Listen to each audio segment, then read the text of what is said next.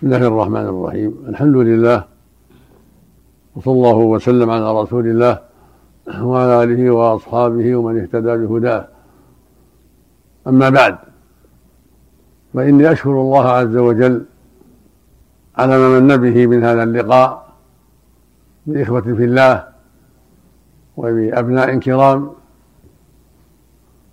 وأسأل الله عز وجل أن يجعله لقاء مباركا وأن يوفقنا جميعا للعلم النافع والعمل الصالح وأن يصلح قلوبنا وأعمالنا ويعيذنا جميعا من مضلات الفتن.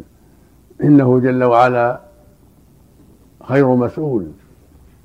ثم أشكر إخواني القائمين على جامعات أم القرى وعلى رأسهم الأخ الفاضل معالي الدكتور راشد الراجح على دعوتهم لي لهذا اللقاء للتواصي بالحق والتناصح والتعاون على البر والتقوى. وأشكر أخي المقدم على دعواته وكلماته. جزاه الله خيرا وبارك فيه. قد استأذنني معالي الدكتور بواسطة الشيخ إحسان في موضوع التصوير. وأجبت بأني أرى ترك ذلك من باب الحيطة. عملا بقوله صلى الله عليه وسلم دع ما يريبك إلى ما لا يريبك. قوله صلى الله عليه وسلم من اتقى الشبهات فقد استبرأ لدينه وعرضه. ولست أرى ضرورة إلى التصوير في مثل هذا الحال. وإن كان قد تدعو الضرورة في أحوال كثيرة لكن لا أرى ضرورة في مثل هذا الاجتماع. إذ يمكن نقل الكلمة المحاضرة وجواب الأسئلة من طريق الأشرطة مع سماع الحاضرين وفي ذلك الخير الكثير. والأحاديث الواردة في التصوير شأنها عظيم ومقتضاها وموجبها خطير. لأن الرسول عليه السلام قال أشد الناس عذابا يوم القيامة المصورون وقال عليه الصلاة والسلام في الحديث الصحيح من صور صورة من الدنيا كلف أن ينفخ فيها الروح فليس بنافع. وقال أيضا وصح عنه عليه السلام أنه لعن آكل الربا وموكله والواشمة والمستوشمة ولعن المصور. وليس هناك حجة واضحة على استثناء التصوير الشمسي. بل ظاهر الأحاديث العموم وأنه لا فرق بين التصوير الشمسي وبين التصوير ذي الظل.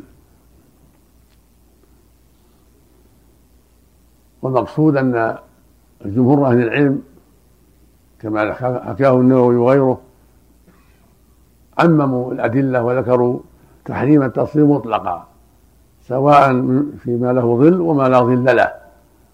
سواء بالتصوير الشمسي مثلا المعروف الآن أو بغيره من التصوير باليد وغيرها. إلا عند الحاجة الشديدة والضرورة كتصوير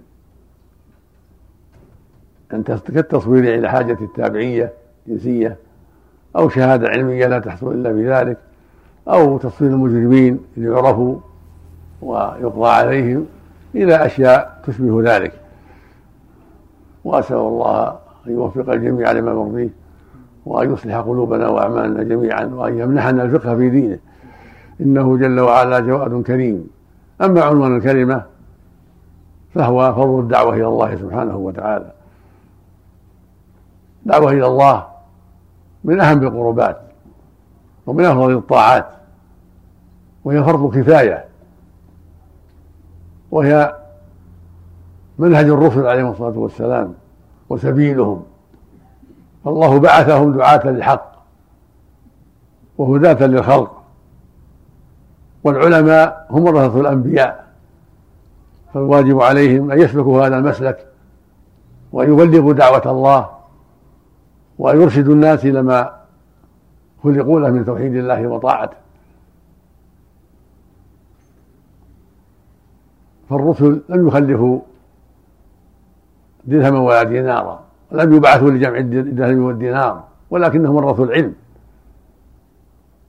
فمن أخذه أخذ بحظ وافر وعلماء الحق هم وراثهم وهم خلفاؤهم في الدعوة إلى الله وتعليم الناس ما خلقوا له وإرشادهم إلى الحق وبيان طريق السعادة ليسلك وبيان طريق الهلاك والشقاء ليجتنب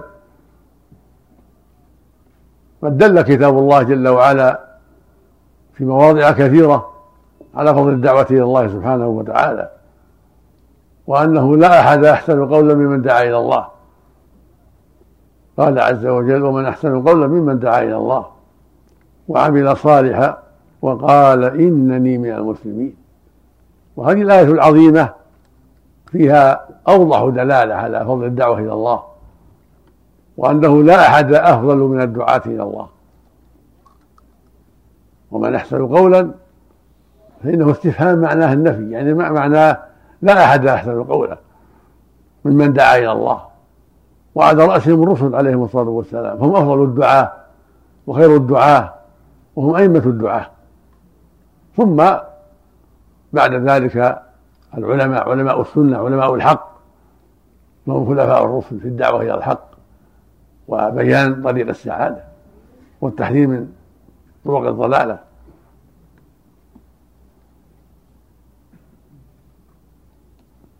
قال جل وعلا ومن أحسن قولا ممن دعا إلى الله وعمل صالحا.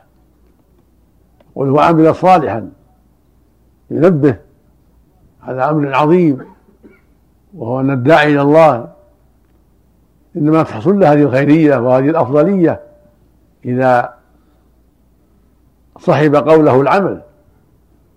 إذا كان داعية عاملا بما يدعو إليه. بخلاف من دعا إلى الحق وخالف فإن هذا يشبه حال أهل النفاق ويشبه ويشبه حال اليهود. الذين قال فيهم سبحانه وتعالى أتأمرون الناس بالبر وتنسون أنفسكم. وقد ذم الله من فعل هذا بقوله سبحانه وتعالى يا أيها الذين آمنوا لم تقولون ما لا تفعلون؟ كبر مقتا عند الله أن تقولوا ما لا تفعلون.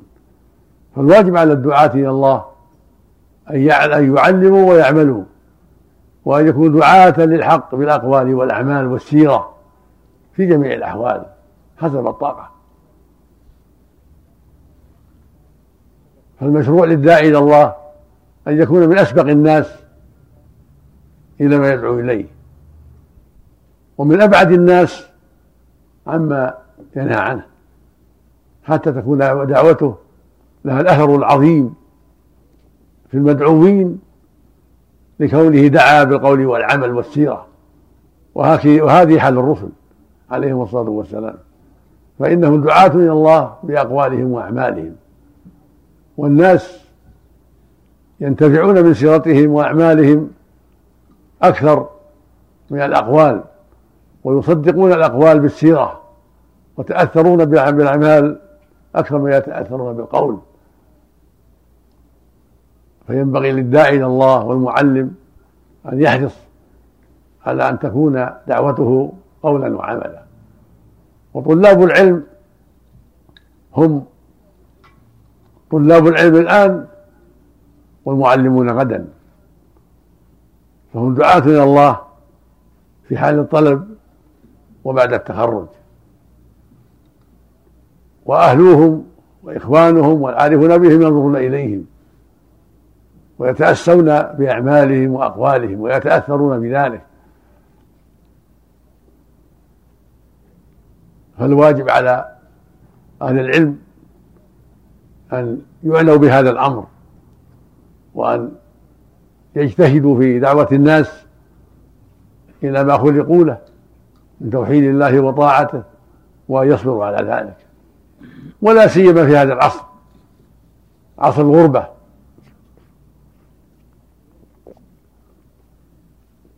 فإن الآن العالم في غربة عظيمة لقلة الدعاة إلى الله.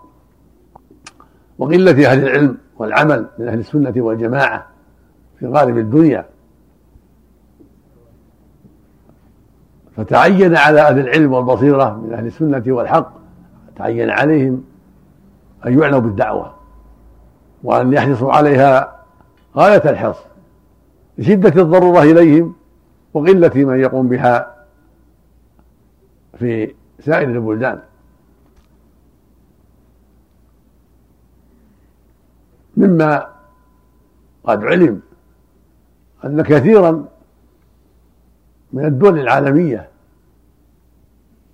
التي يوجد فيها المسلمون قل أن تجد فيها العلماء العارفين المعروفين بالعلم والفضل وعقيدة أهل السنة والجماعة.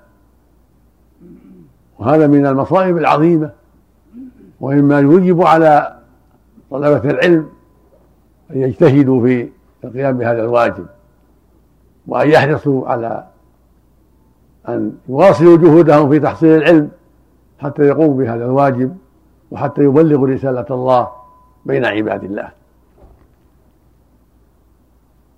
فالعالم كله في أشد الضرورة إلى التفقه في الدين وإلى تعليم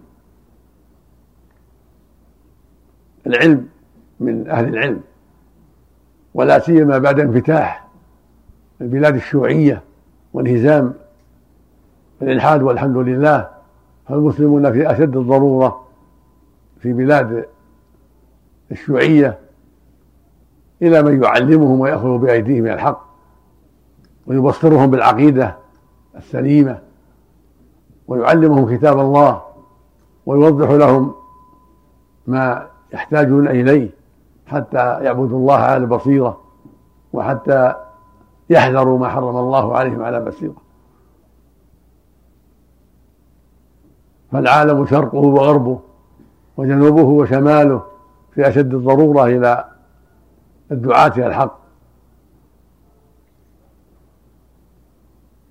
فالواجب على أهل العلم في كل مكان أن يشمروا عن سائر الجد وأن يصبروا على قيام الدعوة وأن يسافروا من أجلها ويتحملوا في ذلك ما استطاعوا من المشقة. أداء لهذا الواجب ورحمة للعباد وحرصا على إنقاذهم من النار وعلى توجيههم إلى ما خلقوا له من توحيد الله وطاعته والتمسك بشريعته. وقد سمعتم فيما قرأه الطالب قوله تعالى وتكن منكم أمة يدعون إلى الخير ويأمرون بالمعروف وينهون عن المنكر وأولئك هم المفلحون فحكم لهم سبحانه بأنهم المفلحون بهذه الجملة العظيمة الاسمية المقتضية للحصر كأنهم لا مفلح غيرهم وهذا يدل على عظم شأن الدعوة والأمر بالمعروف والنهي عن المنكر. وأن أهلها هم المفلحون على الكمال. ولتكن منكم أمة طائفة منتصبة مهتمة بهذا الأمر. وهذه الآية من أدلة أنه أن الدعوة فرض كفاية. إذا قام بها من يكفي سقطت عن الباقين. لكن أين من يكفي الآن؟ أين من يكفي في هذا العالم؟ فالأمر عظيم والحاجة ماسة وشديدة بل ضرورة إلى الدعوة إلى الله والأمر بالمعروف والنهي عن المنكر. كل واحد منا مسؤول عن هذا الواجب العظيم على حسب علمه في أهله وفي جيرانه وفي زملائه وجلسائه يدعوهم إلى الله يعلمهم يرشدهم يأمرهم بالمعروف ينهاهم عن المنكر. ولو أن كل واحد منا قام بهذا الواجب في أهله وفي جيرانه وفي زملائه وفي جلسائه وفي أي مكان يكون لكان الخير عظيما ولكانت الفائدة عظيمة ولقل الشر وكثر الخير. فالواجب الانتباه لهذا الأمر والحرص عليه. أينما كنت يا عبد الله؟ وأنتم الآن طلاب العلم راغبون في العلم فالواجب عليكم عظيم الواجب عليكم عظيم على قدر العلم الذي عندكم. وعن قريب إن شاء الله تتخرجون وتحملون الرسالة على بصفة أكمل وأوجب. فالواجب تأسيس إخلاص النية لله سبحانه والحرص على الدعوة والتعليم كل على قدر طاقته وعلى قدر علمه. لا يكلف الله نفسا إلا وسعها. كما قال عز وجل فاتقوا الله ما استطعتم. ويقول سبحانه لا يكلف الله نفسا إلا وسعها. ويقول النبي صلى الله عليه وسلم إذا أمرتم بأمر فأتوا منه ما استطعتم. ويقول جل وعلا في كتابه العظيم ادع إلى سبيل ربك بالحكمة وموعظة الحسنة وجادلهم بالتي أحسن. هذا الطريق وهذا أسلوب الدعوة. بينه الله جل وعلا بهذا التفصيل. بالحكمة بالعلم. قال الله قال رسوله. لا يجوز للناس الدعوة بغير علم. لا بد أن يكون الداعي على علم. كما قال الله سبحانه قل هذه سبيلي أدعو إلى الله على بصيرة. والبصيرة هي العلم. وهي الحكمة. قال الله قال رسوله. يبين للناس ما أوضحه الله في كتابه وما جاء به رسوله عليه الصلاة والسلام من الأحكام. ولا سيما أساسها توحيد الله والإخلاص له. هذا أساس الدين وأساس الملة. وكذلك بيان الشرك بأنواعه والتحذير منه لأنه ضد التوحيد. ثم بقية الأحكام من صلاة وغيرها. فالداعي إلى الله يتوخى حاجة الناس وما قد يجهلون. في كل بلد وكل قرية وفي كل مجتمع على حسب الحال. فإذا كان في بلد أو مجتمع يجهلون التوحيد وعندهم الشرك اعتنى بذلك.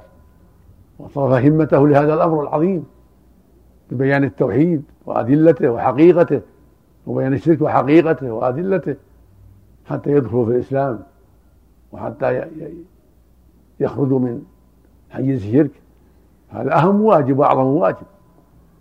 وإذا كان في مجتمع تخفى عليه فيه أنواع من الشرك الأصغر أو معاصي قد فشت فيهم اعتنى بذلك وصرف كل كلامه في ذلك وهكذا إذا كان في مجتمع قد شاعت بينهم البدع اعتنى بذلك وأوضح لهم البدعة وبين حقيقتها وحذر منها فكل مقام له مقال والداعي إلى الله من الطبيب كالأطباء يتلمس الداء حتى يضع عليه الدواء. وإذا عرف الداء والدواء ثم وضع الدواء على الداء بدأ بإذن الله. كما في الحديث الصحيح يقول النبي صلى الله عليه وسلم لكل داء دواء. فإذا فإذا أصيب دواء الداء بدأ بإذن الله. فربنا وجهنا قال سبحانه ادعو إلى سبيل ربك بالحكمة سبيل رب سبيل ربنا هو هو توحيده هو دينه هو الإسلام هو الإيمان هو الهدى هو طاعة الله ورسوله هو البر والتقوى. هذا هو سبيل الله. يسمى سبيل الله. الإسلام يسمى سبيل الله ويسمى الإسلام ويسمى الإيمان ويسمى الهدى ويسمى التقوى ويسمى دين الحق إلى غير ذلك. كلمات معناها واحد. فالإسلام هو دين الله. الذي بعث به الرسل وأنزل به الكتب وهو الإيمان وهو الهدى ولقد جاء من ربهم الهدى وهو التقوى. يا أيها الناس اتقوا ربكم وهو البر. ولكن البر من اتقى إن الأبرار لفي نعيم. إلى غير هذا من الأسماء فالمقصود أن الداعي إلى الله يوضح سبيل الله بالأدلة قال الله كذا قال الرسول كذا ثم يوضح معنى الآيات والأحاديث. ثم مع ذلك الموعظة الحسنة إذا كان المقام يحتاجها لأن عندهم شيئا من الجفاء أو الغفلة فيعظهم ويذكرهم حتى يقبلوا الحق حتى يلتزموا به حتى يستقيموا عليه. وهكذا الجدال بالتي أحسن إذا دعت الحاجة إليه. فإن المدعوين قد يكون عندهم شبه فيحتاجون إلى إزالتها بالأدلة والجدال بالتي أحسن. وهكذا قال جل وعلا في دعوات أهل الكتاب. قال سبحانه ولا تجادلوا أهل الكتاب إلا بالتي أحسن. وهم أهل الكتاب يهود والنصارى.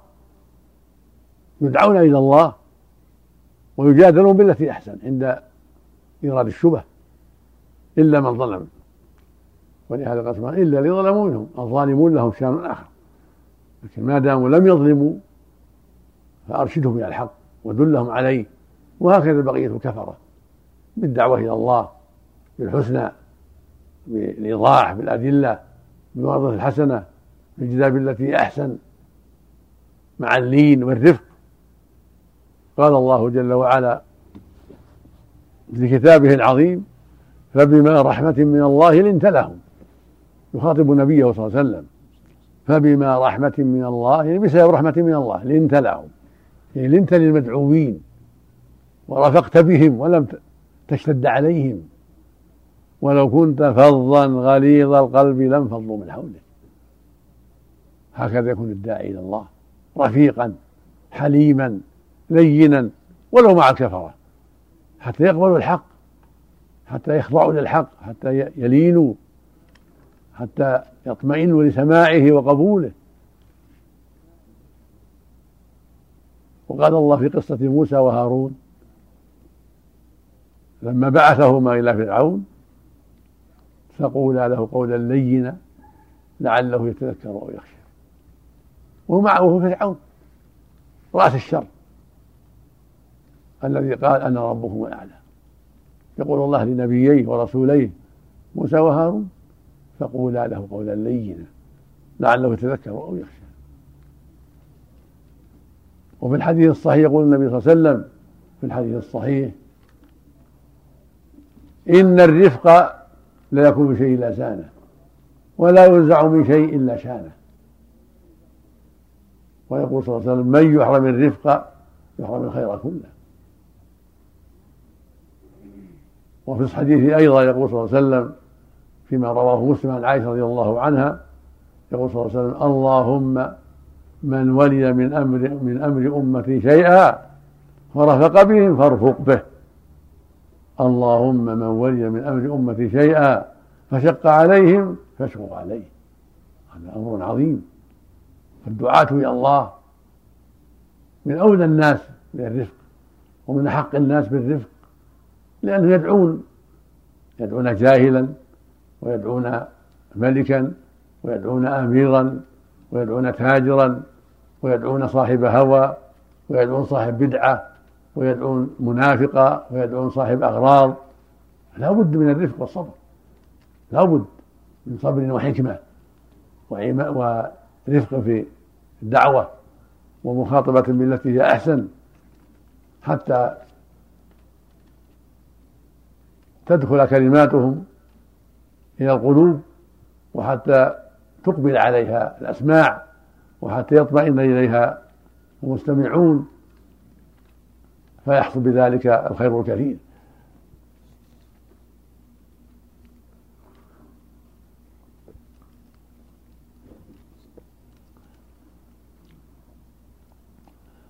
والله جل وعلا في كتابه العظيم شرط العلم قل هذه سبيلي أدعو إلى الله على بصيره أنا ومن اتبعني.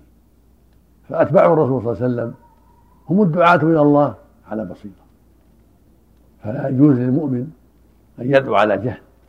أي إنسان ليس عنده بصيرة لا يتكلم إلا في علم. ولو كان أعلم الناس ولو كان من الصحابة لا بد أن يتبصر ويتكلم عن علم. وما جهله يقول فيه لا أدري. ليس بعيب أن يقول لا أدري.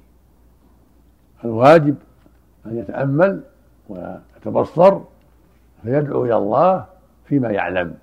قل هذه سبيلي يدعو الله البصيرة وما جهله ترك الكلام فيه. وإن سئل قال لا أدري ولا مانع من أن يعد. يقول أمهلوني إلى يوم كذا إلى المحاضرة الآتية إلى الندوة الآتية إلى يوم كذا حتى أنظر وألتمس هذه المسألة بأدلتها وأفيدكم بعد ذلك. المقصود أن علينا جميعا على أهل العلم في كل مكان في هذه البلاد المملكة العربية السعودية وفي غيرها. الواجب على العلماء وعلى كل إنسان بقدر علمه من رجال ونساء حتى النساء واجبهم عظيم على حسب علمهم. الواجب على الجميع الدعوة إلى الله. والعمل بما يعلمون. يبدأ بنفسه ويحاسبها ويجاهدها حتى يعمل بما عنده من العلم وحتى يكون أسوة صالحة في أقواله وأعماله وسيرته في بيعه وشرائه بين أهله بين زملائه في سفره في إقامته في صلاته في جميع أحواله. يكون قدوة يتحرى أن ينفذ علمه في نفسه ويطبق علمه على نفسه حتى يتأسى به في الخير وفي البعد عن الشر. كبر مقتا عند الله أن تقولوا ما لا تفعلون. ومن أحسن قولا من من دعا إلى الله وعمل صالحا. وهذا يوجب على طالب علم أن يؤسس نية صالحة في طلبه للعلم وأن يطلب العلم ليعلم ويعمل ويعلم الناس. ليعلم وليعمل ويعلم الناس. تكون له نية صالحة. الناس في حاجة إليه بل في ضرورة. فليؤسس نية صالحة في طلبه للعلم وتفقهه في كتاب الله وسنة الرسول عليه الصلاة والسلام وليبدأ بنفسه أينما كان وليبدأ بأهله أهل بيته بإخوانه بزملائه بجيرانه؟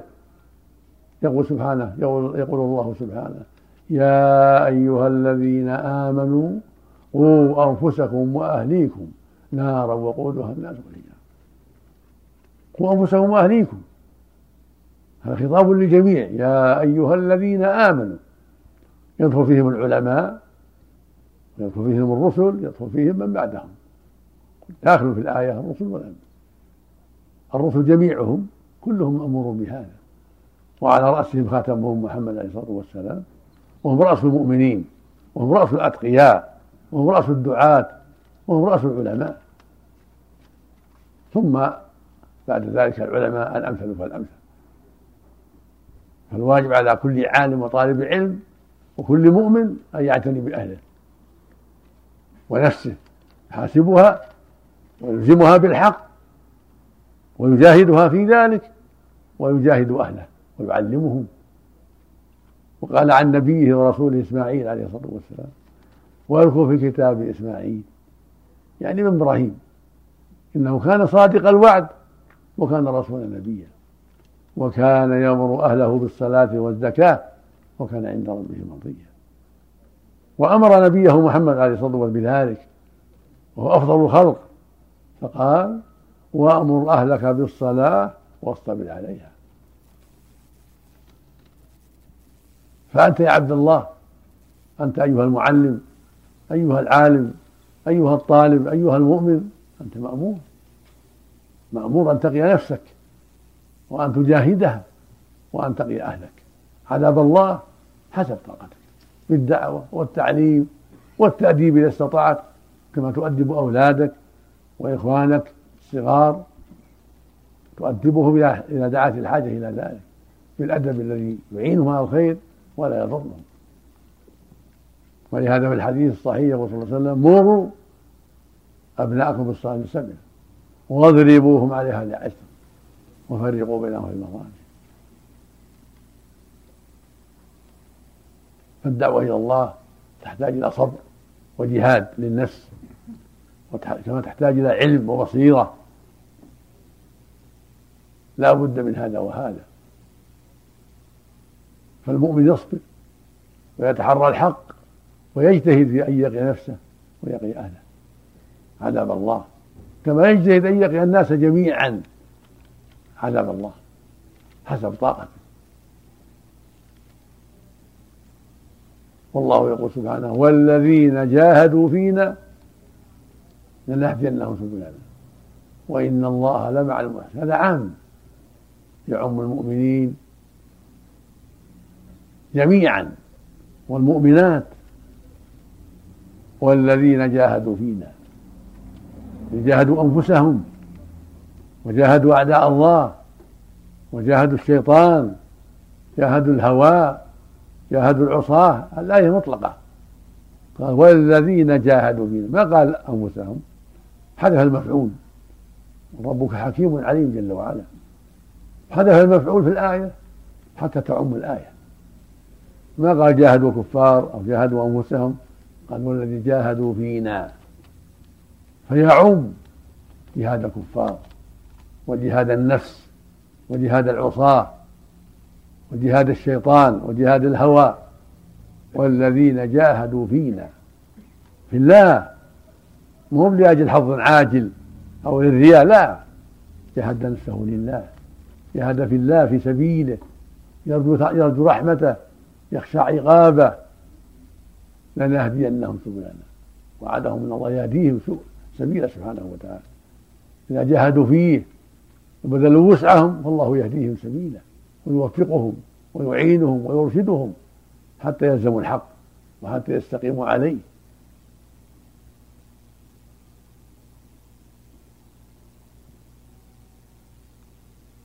ولا شك كما تقدم أن هذا الجهاد يحتاج إلى العلم والصبر والرفق. لا بد من علم لا بد من صبر لا بد من رفق. المجاهد يتحرى نجاح جهاده يتحرى الأسباب التي بها نجاحه في دعوته للكفار في دعوته للعصاة في أمره بالمعروف في نهي المنكر في دعوته لأهله وجيرانه وأولاده في دعوته لزملائه. لابد من صبر. لابد من تحري الألفاظ المناسبة والأوقات المناسبة لعله ينجح.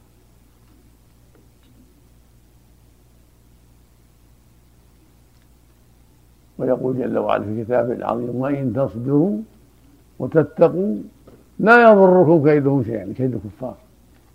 وهكذا كيد العصاة من باب أولى.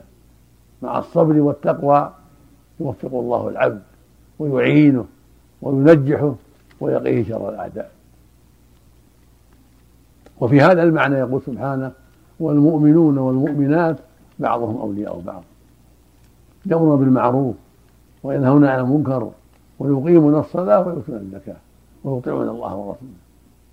فالأمر معروف والنهي هو الدعوة إلى الله دعوة إلى الله. دعوة. لكن معها عناية بإزالة المنكر حسب الطاقة وإقامة المعروف حسب الطاقة. فإذا أطلق الأمر من المنكر أو أطلقت الدعوة دخل فيها الأمر الثاني. وإذا جمع كما في قوله سبحانه ولتكن منكم أمة يدعون الخير ويأمر بالمعروف وينهون عن المنكر فسر كل من الناس فالدعوة البلاغ والأمر بالمعروف عن المنكر بلاغ معه عناية معه حرص على إزالة المنكر باليد أو باللسان أو بالقلب على الأقل. مع إقامة المعروف حسب الطاقة. بالفعل حسب الطاقة.